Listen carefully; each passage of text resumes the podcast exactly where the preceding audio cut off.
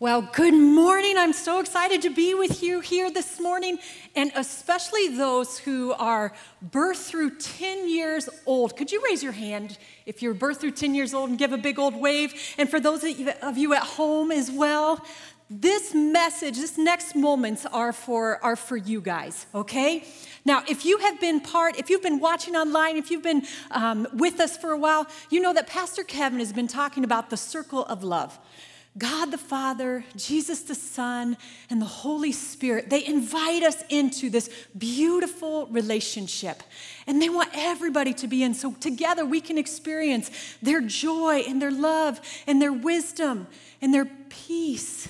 Well, today we know that's we know that's true. We know that we're invited because God sent his only son. So representing the circle of love today is going to be this cross. And my friend, uh, my friend Allie Cramner, she gave me such a great visual. See, God wants us just so close to his heart that we would get to experience that with him. But sometimes bad things happen, don't they? And so uh, my friend Allie Cramner, she gave me this great visual. Sometimes, if, if, this is, if this is a circle of love, there's just, there's blocks. There's either uh, Maybe it's, maybe it's our own sin, our own selfishness, or, um, or the, believing the lies of the world, or believing the lies of the enemy, of Satan. And so we start to get this, unfortunately, we start to build up these walls, these blocks. So some of these, some of these lies that we can hear is um, kids, especially, I need stuff in order for me to be happy. Kids, I want to let you in on a secret. There are billions, billions of dollars spent so you hear that message, so that you believe, I need blank, whatever it is. Maybe it's the new magazine, maybe it's the new cars, whatever that is. If you think, and, it's not that God doesn't want us to have nice stuff, but if you think that that is what's going to make you happy, then that can be a wall against our relationship with God. Oh, here's another one. Pastor Kevin, I believe, is going to talk about this one. God really doesn't care if I don't share the stuff that He has given me. I mean, sometimes if we find that we have a lot of stuff, sometimes that lie can be, um, well, I deserve this. I'm entitled to, to this stuff. And so, because, i because I deserve it, I really don't need to share it with anybody else. Or sometimes we can take, uh, I'm not sure how good I am at building. Thank goodness, I don't think my husband would hire me, so that's all right. I'm okay with that. sometimes, if we don't have much, we can think, oh, well, I don't have much to share, and I just want to make sure that I keep all that I have. It can go both ways. But unfortunately, these are all things that keep us away from God's heart. That would be very anticlimactic if it fell before, uh, before it was supposed to. So, all right, this is where God wants you to be. And when we swallow these lies and we have blocks in our heart, sometimes we stand outside and we don't get to we don't get that same access. It doesn't mean that god doesn't love us. He loves us a lot but we don't have that same access to the circle of love. And so where do we go? When i when i used to teach i see i see a couple of you that i used to teach um, in sunday school down there. Where do we go when we need to make the wise choice? Can you say it? Where do we go? We go to god's word doesn't don't we it is His word that allows us to smash down walls and have access again into His heart. And sometimes God gives us um, the, the practical way. So we hear His word and then we obey it. And there's many gifts, and, and one of them is wisdom. And so I have invited a very wise man uh, to share, share this moment, uh, this message with you. Yeah, if you could come on up. And let's just welcome Jason Rosaboom to the stage this morning. because you know a lot about uh, breaking down financial financial walls and, and these kind of things. And the thing um, that I really appreciate about Jason. Uh, all of his wisdom, but he really has a flavor of what it's like in our culture, as well as you and your family were missionaries for three years in Honduras, is that right? So you also have kind of more of a global perspective of economy and, and those kind of things too. And so, this idea for, for us, where we live here in America, kids, this idea of like mine, mine, mine, mine. Uh, Kevin has been using the fancy word uh, homo economicus uh, that, that isolates, it actually isolates us. Um, but you, you don't necessarily, that's not necessarily the culture um, around, around the world. Could you share a little bit about what a culture is like in Honduras around the financial piece and um, compared to what you see in America? Give us a little perspective on that. Sure, yeah, I'd be happy to do that. Um, Katie, my, uh, my experience where we were in Honduras uh, on how people viewed money, it's, it's a lot different than the US, of course, and a lot of that's driven by a different level of resource. And so, um, where we were at, there was a lot of poverty. So, money there was to meet the needs their basic needs, very basic needs, very basic housing needs, very basic food needs, those kind of things. If there was excess, it is a culture that is much more open to sharing with their family and friends and those around them if there's excess. And that's sharing to meet the basic needs, you know, to put food on the table, those kind of things. So that culture is much more that way. I remember some experiences where I wasn't used to that, and, and someone would have something, a something and they would want to give it to me to share, a, a food item or something, and I wasn't used to that culture. So uh, it's in, in, the US, we're much more independent, much less um, apt to um, share our financial situation in general. It's a very private matter a lot of times. So, so yeah, it's a different culture from that standpoint. A lot of it um, driven by uh, a high level of poverty and a great level of need, um, where they are really required to help each other to survive. So, the other thing that I notice is economically, we have a lot of opportunity to improve our economic situation by working more, um, uh, maybe increasing our education to help increase our income. Uh, there's a huge level of unemployment and underemployment that just causes that to be uh, not a reality for folks in other cultures. Uh, it's not laziness, it's that I've saw that I saw It's very much uh, a lack of opportunity, and leads to discouragement, leads to lots of other problems. So we're blessed here to have um, lots of opportunity. Awesome, thank you. I love I love how you said that no matter what they had, they would bring it bring it to share. That's so that's so beautiful. One thing that you and I have have talked about a little bit is. Um, one of, the, one of the lies that causes us to be outside that circle is that we as Americans, we often don't live, even though we have so much, our, our spreadsheets, we don't, we don't live with a lot of margin around the edges because, um, because, of, because of a lot of these, these lies that we listen to.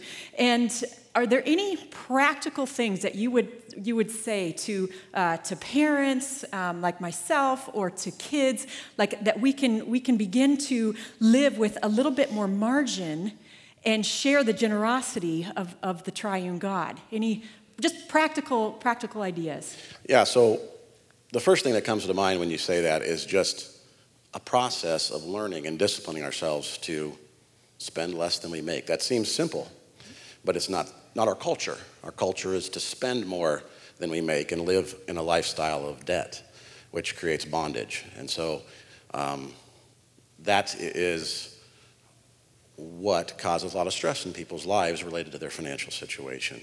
So how do you do that? Well, I think a good way for um, you know parents and children, since we're speaking some to the younger folks here too, is uh, start really young with things like connecting allowance or earnings or with work and giving them some opportunity to pay for some of the things they want. Eventually, paying for some of the things they need, increasing their responsibilities so that um, you know they might have a modest budget for a pair of shoes, but if my son loves really nice shoes, he can use some of his funds that he's earned to do that.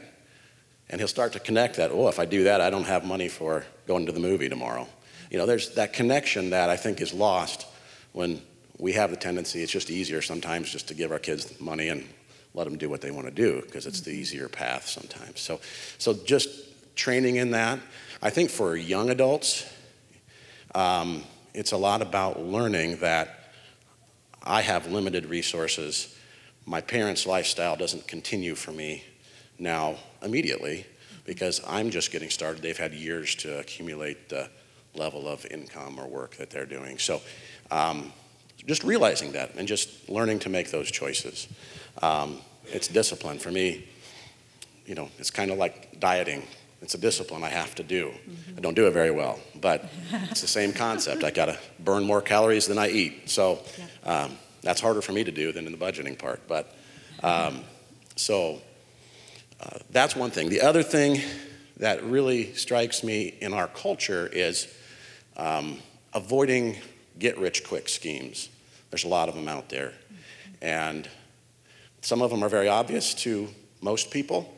Some of them are very covert and are tied to things we like and seem very good. So um, uh, that is just something I, I, think that that's driven by a culture that wants everything fast, that believes that we are entitled to this. And I think the reality and the truth is we need to learn that financial success, financial just stability in life comes from um, slow, steady, disciplined practices. And uh, so those are a couple of the key things. The, the, last thing, since we have short time and I need to end here, just a couple of resources. First of all, I love Proverbs because it's very practical and there's a lot of good money. A lot of things I'm talking about here and putting into my own words come from Proverbs uh, when it comes to just how to, the basics of handling money and avoiding bondage to debt. So read Proverbs. The second thing is for some good practical free advice is Crown Financial Ministries at crown.org. Great things there to help teach your kids if you're wanting to do that, to help uh, um, teach yourself.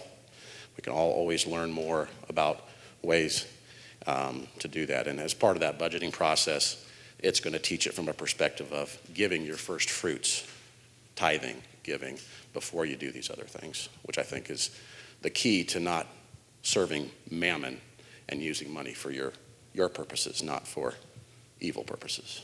Awesome. Thank you. Well, you have, I should have mentioned this before, you have seven kids, right? And, and so they might also love to, to do this, but would you help me with this? Uh, kind of break down this wall. That's what we're, that's what we're doing today is we are, we're uh, going to break down this wall. You, want you can give the first boot. Yeah. Yeah. All right. Can you give a round of applause? Thank you. And will you join with me in prayer? Heavenly Father, thank you for being such a generous God. Thank you for um, all the ways that you pour out your blessings on us, individually and collectively. And we truly pray, Father, that there would be, um, yeah, just the blockages, anything that is blocking our relationship with you, that those would just be torn down in Jesus' name and for his glory. We pray that your kingdom would come and your will would continue to be done. Open our hearts and our minds as we receive uh, your, your word today. Bless Kevin as he speaks. And all of God's children said, Amen.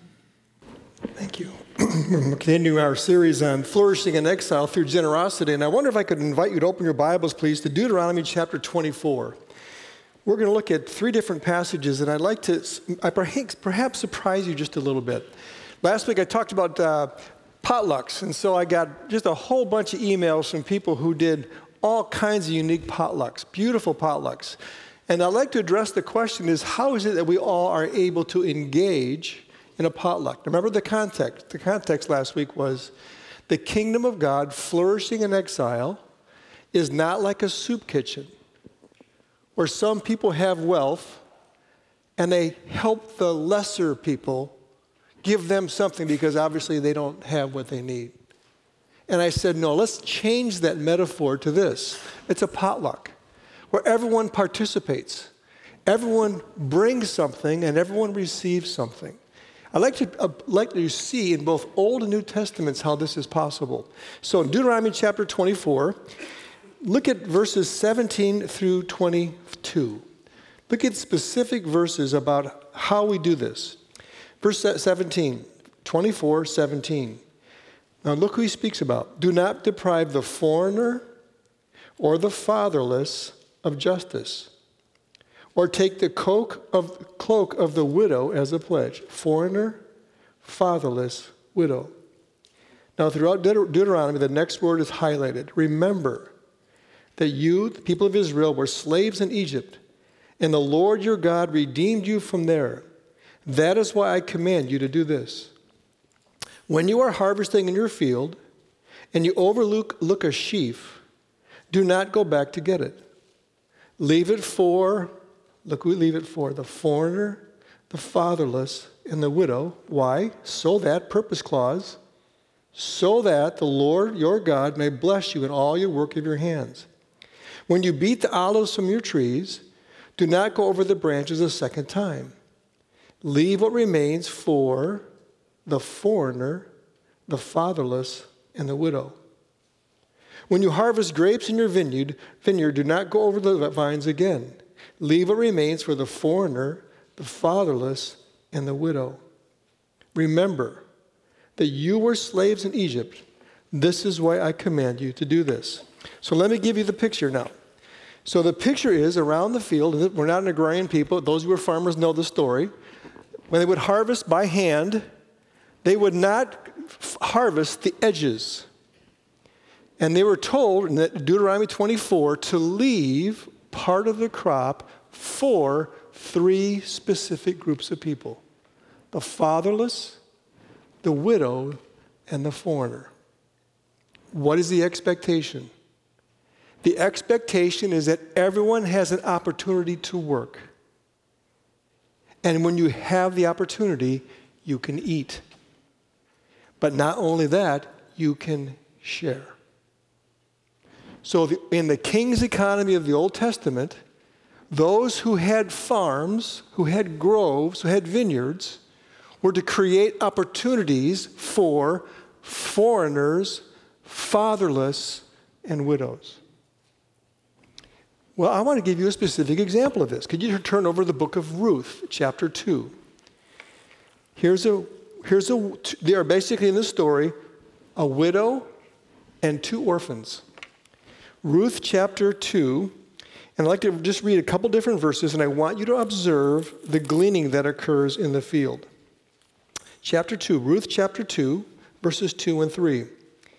And Ruth the Moabite, so this is an orphan, woman whose husband has died, said to Naomi, a widow, Let me go into the fields and pick up the leftover grain behind anyone in whose eyes I have found favor. So he has an opportunity to work if someone is favorable. So the widow, Naomi, said to her orphan daughter in law, Go ahead, my daughter. So she went out and entered a field, and she began to glean behind the harvesters. As it turned out, she was working in a field belonging to Boaz, who was from the clan of Elimelech. Verse 7. Verse 7 says, She said to him, Please let me glean and gather among the sheaves behind the harvesters. She came into the field and has remained here from morning till now, except for a short rest in the field. Look how hard she worked. Verses 15 through 18. As she got up to glean, Boaz said to her, to the men, Let her gather among the sheaves and don't reprimand her. Even pull out some stalks for her from the bundles and leave them for her to pick up and don't rebuke her. So she got up in the field until evening, gleaned in the field to evening. Then she threshed the barley she had gathered, and it amounted to about an ephah. Look at your uh, down below, it's about 13 kilograms, 30 pounds. She carried it back to town and gave it to her mother in law, who is widowed, and said, See how much I have gathered. She brought it out and gave her what she left over after she had eaten enough. Now, verse 20. The Lord bless him, said the widow to her orphan, quote, daughter in law. He has not stopped showing his kindness to the living and the dead. She added, That man is our close relative. He is one of our guardian redeemers. Now, that word guardian redeemers, look at your footnote at the bottom of your page. A guardian redeemer is a legal term for someone who has obligation to redeem a relative in serious difficulty. So, follow me here. Here we go. What's, what's, what's the king's economy for all the people of Israel? when you owned a land, you owned a vineyard, you owned a, an olive tree, you were to leave some portion of it on the ground, in the tree, or so that somebody, anyone who did not have work or family or support had an opportunity to actually go and receive and gain food. Now, if, if you read the whole count of Deuteronomy, the poorest of the poor, even today in America, if you go talk to Jason Henry at the well, the poorest of the poor think about today. Do I have sufficient food for today? And in the poorest of the poor throughout our country and the world, you notice if someone has something, Jason referred to it from Honduras, if I have food and you don't, we will share it. So the Old Testament economy was everyone needs to be given opportunity to work. If they have opportunity to work, they have opportunity to eat. And if they have opportunity to eat, they have opportunity to share. Now, compare it with what I've said the last two weeks, and Katie alluded to it. The word is homo economicus. It is a description of the American financial way of thinking. We are solitary people, choosing to gather as much material possessions as possible, so our life is as pleasurable as it can be, so we can end up with a life of leisure. Now, compare that with the king's economy in the Old Testament. So, you own a, fa- a farm you knew the king expected you to leave the outer edges of your field available for the poor, the fatherless, the widow, and the orphan to find a place to work. If they could work, they could eat. And if they could eat, they could share. Well, that's the king's economy in the Old Testament. What about the new? Could you turn to your Bibles and move over to, uh, please, Ephesians chapter 4. Ephesians chapter 4, and just one verse. And this is really interesting to me. One verse. Ephesians chapter 4 and verse 28. Ephesians 4:28. Anyone who has been stealing must steal no longer, but must work, doing something useful with their own hands, that they may have something to share with those in need. Can I have slide four, please? So there it is. This is what Ephesians 4 says about, about work. We are all asked. Now, did you notice who he's addressing specifically? Now this, I want to play with you here now. Those who are, what's the next word? Stealing should steal no more. Who are stealing? People in the church. These are church people who are stealing and not working. What does St. Paul say? Those who are stealing must steal no longer, but must work to do what? Provide for their families and have something to share. How do you think about work? let me take you back to Genesis 1 and 2. Don't have time to go there reading it all. But in chapters 1 and 2, Genesis 1 and 2, what do we see about God and work? In two creation epics, you see a God who is enthralled with work. He created man and woman to work. Why?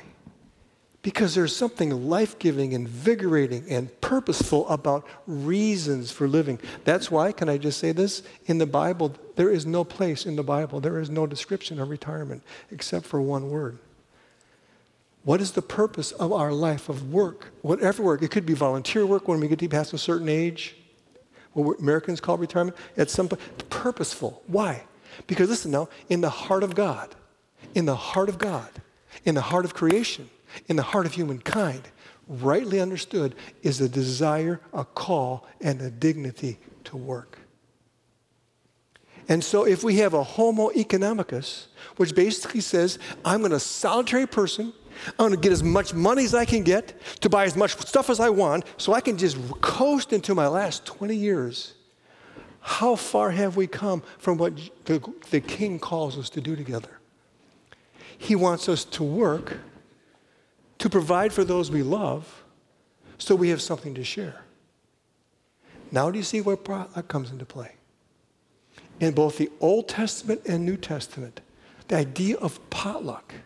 Now, let me just stop for a second. I'm going to just take it. Let me give you a big word. The big word is eschatology. Eschatology is the study of what will happen when Jesus returns. The scriptures, all through the New Testament, the epistles, talk about we will rule and reign with Christ. What does that mean? Well, you can describe it in many ways, and scholars do, but let me give you a very specific one. Ruling and reigning with Christ will include, listen now, new heaven and new earth, purposeful, restful work. We will not be singing kumbaya forever in the clouds. There will be a new heaven and a new earth. And the way God wired you and how you are most invigorated here is practice for what is to come. And there is purposeful, restful work. Why do we work? Because it's part of God's call to be dignified humans and it's a provide, way to provide for our families, and it gives us the opportunity to share. Now, let me play with you just a little bit. Last week, Friday, I worked on, so our governance system here is called the Carver Board Policy Governance. We have 55 elders and deacons, and then from that 55, six are chosen to be the, the overseers of our church. Every year, I'm evaluated, and our staff are evaluated 16 times for how we do our jobs to, to fulfill the mandate of this group of six. But once a year, we have what's called the Annual Global Ends Monitoring Report, which is my requirement to the board, to you, to show how we as a congregation over this past year have been trying to live out what we call the ends policy, which is the people who come in contact with Third Church will experience a people who bear the fruit of the Spirit, who grow in intimacy with the triune God and who exhibit an ever increasing sacrificial generosity. So I'm working on all this, preparing this for the meeting coming up in a few weeks. And I came across something I had never known before. I told Elaine this yesterday. You know, in American way of thinking, we, we hold the family, the father and mother idea on Father's Day, a month ago, Mother's Day. We hold the parents in such high esteem, and we should honor your father and your mother. But I did not realize in the first and second and third century higher than the value of father and mother was the value of brother and sister. Why? Because the span of life was very short. And a high probability your mother and father would die when you were quite young. So who would you depend upon? Your brothers and sisters. 182 times in the New Testament, what are we called? Brothers and sisters. Ooh, did you catch the word from Ruth? The man was called a kinsman, guardian, redeemer. A legal term to help a relative who was in trouble. We are asked to be brothers and sisters. We are asked to create opportunities for all people that we have relationship with as we are able to work and to share. How different is this from the way we typically understand the American economic system? So, in that light, slide five, this is why I use the word cross shaped giving. Cross shaped giving, remember, vertical. When we give, when we give, we are actually engaged in economic warfare. Remember what I said three weeks ago? Worship is fundamentally an economic issue. Jesus said you cannot love mammon, worship mammon, and worship God. It's one or the other. What determines who we worship? Wherever your treasure is, that's where your heart is. So if I'm spending all my money, my focus is on Homo economicus, my, my, my, my, my, my, my, my. I have given myself to the worship of mammon. But Jesus says, you don't have to do that. You can worship the Lord your God, and one of the ways you do it is by giving, by sharing. But it's also got this horizontal beam, and that is giving creates community. Isn't it true? When we give, when we go to potlucks, and we all bring something. We create community. We create joy. We create atmosphere. We create fun. We create volumes of togetherness. Giving is always supposed to be worship and community.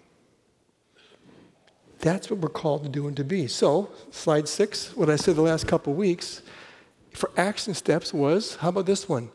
To be about simplicity, week one or gratitude or contentment or generosity. Any one of those. Last week we talked about potlucks. There are all kinds of potlucks. And I'm going to tell you one story with permission. I'm going to hide it just a little bit. But there was a, a couple in our church. The man is estranged from his wife's family. Things have been very difficult for a long time in their family gatherings. Her family does not like him. And apparently he doesn't like them, and it's pretty obvious. But something happened last week, Sunday, to this particular man. And he felt a call somehow to participate in a potluck. Family, this, so the family did not like, they gathered in a potluck. And around food and fellowship, relationships are restored. I got an email about, I think it was, I can't remember, 9.30, 10.30 last night he said, Wow, what a day. What was the context? Everyone came, everyone brought something, and everyone received something. What would happen if brothers and sisters, the body of Christ, all across this country, saw each other in that way? And those of us who are thieves would stop stealing. Let me apply thieves. It is said that in the American workplace today, because of our technology abilities, the average American worker in an office space spends less than five hours doing her or his job because the rest of the time they're on social media. May I say this with all respect? If that's you, you're a thief. You're stealing from your employer. And if I take paper clips home, or pens home, or paper home, and don't pay for it, I'm a thief. And St. Paul says, Kevin, stop stealing, work hard so you can share. So, what about this week? How about some action steps? How about this one? We need to be grateful. What do I mean by that? So I've lived here for 27 years, and so take it for what it's worth. But I am amazed at how many entrepreneurs in this community have created businesses, have been willing and able to hire many, many of us. By the way, thank you for hiring me. Giving jobs so that we can provide for our families and we can share. I don't know if this is true. I think it is. Could it be that one of the reasons, some reason, I don't know, there is unusual favor economically in this city? Is that there has been such levels of generosity from employers and employees who work hard and then who share? How many tens and hundreds of millions of dollars have been given away through the companies and the individuals and the employees from this community that have been spread all over this region and all over the world. We need to be grateful. We need to be grateful. I am grateful that you give Elaine and me a job. Thank you. We need to be grateful for those who say to us, Come into my field. Go ahead. and I'll pay you for working in my field so that you can provide for your families and you can share. But how about this one, employees? We want to do good. We want to be good employees. We want, so that means students, you want to be great students. You want to use your mind and your abilities as best you can. All of us, we want to be good employees. Why? So we're not stealing. That we can provide for our families. And then we have something to share. And then finally, be kind. Can we just create opportunities for others? So we all have various economic places, but, but can we, if, if you have opportunity and ability, let's just, let's, could you help me? I'll, I'll, start, I'll prompt a couple ideas, see if you can help me. So what, what, what, what have what Elaine and I done in the last season with just trying to create opportunities, especially for younger people? We've asked some younger people to, to pull out weeds around our home. And we've asked them to dig up some, some, some junk. What, what was the purpose? Our desire was we wanted to give some work, but we wanted to provide. What about asking someone to wash your car? Or, I don't know, clean your house? Or, not that you need to, but what are ways we can say to people, I know things are hard for you right now. So I'd like to create an opportunity for you to work. I would like to then be able to give you some money for your good work that you can use and you can provide for someone else. You can share with someone else. See, that's the potluck idea. Everyone gives and receives and gives and receives. When I travel, I did this example a couple weeks ago.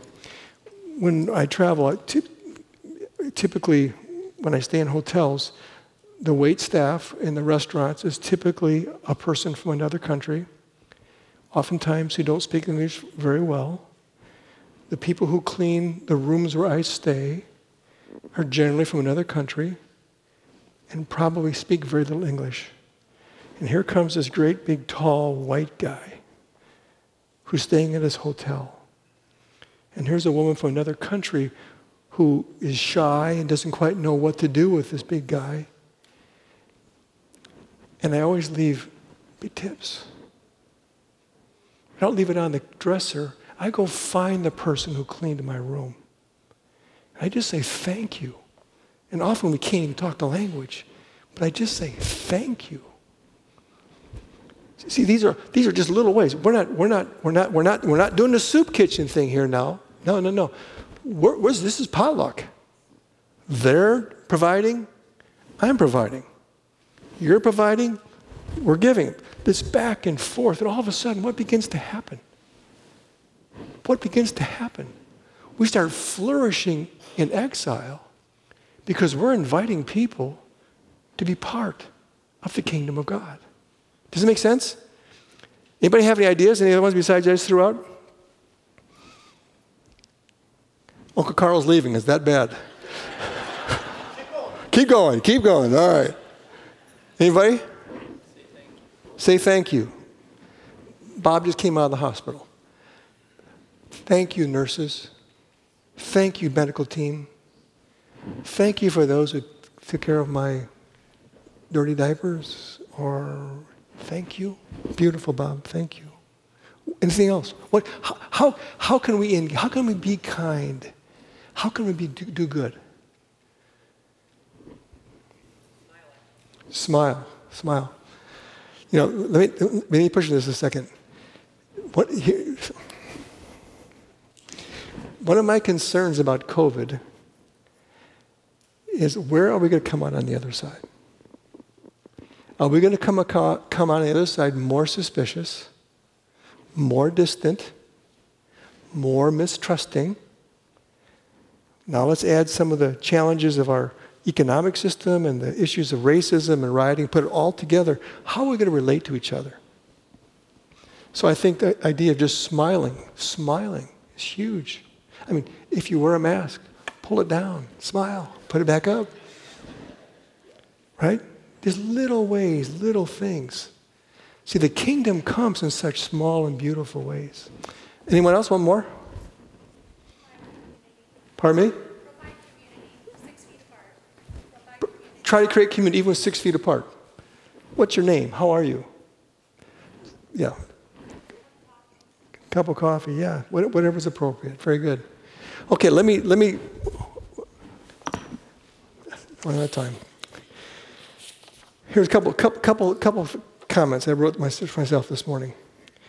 Um, as we think about Deuteronomy 24 and Ruth 2 and Ephesians 4, might the Holy Spirit be calling us to some repentance that leads to obedience in lay the king's economy? So here are the questions I just asked myself.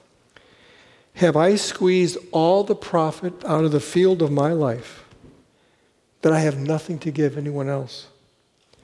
Have I treated people I work with, so I'm the senior pastor of this church, have I treated our, our staff members as labor costs? As pieces that just can be taken in, taken out? Or do I see each person as a person of value and dignity? Are they labor costs to be controlled? Or are the people I work with human beings to be honored and cared for? Have I failed to treat people who work with me or for me with the dignity that is theirs because they bear the image of God? And the last one have I assumed that the only reason some people don't work is because they're lazy, or they made poor choices, or they're thieves? There are some people, let me just give you an easy one. How do we respond to felons? What if someone has a, has a felony record? How can a felon work with you? If a person has done time, has done rehabilitation, can a felon be re engaged? Or do we just say, oh, you're a loser? And then we create this enormous underclass of people who can't find any work because no one's going to hire a felon, right? But what's the Old Testament law? We create opportunities, places in the field where people can work. What's the New Testament call? Stop stealing, work, and share, and the kingdom comes.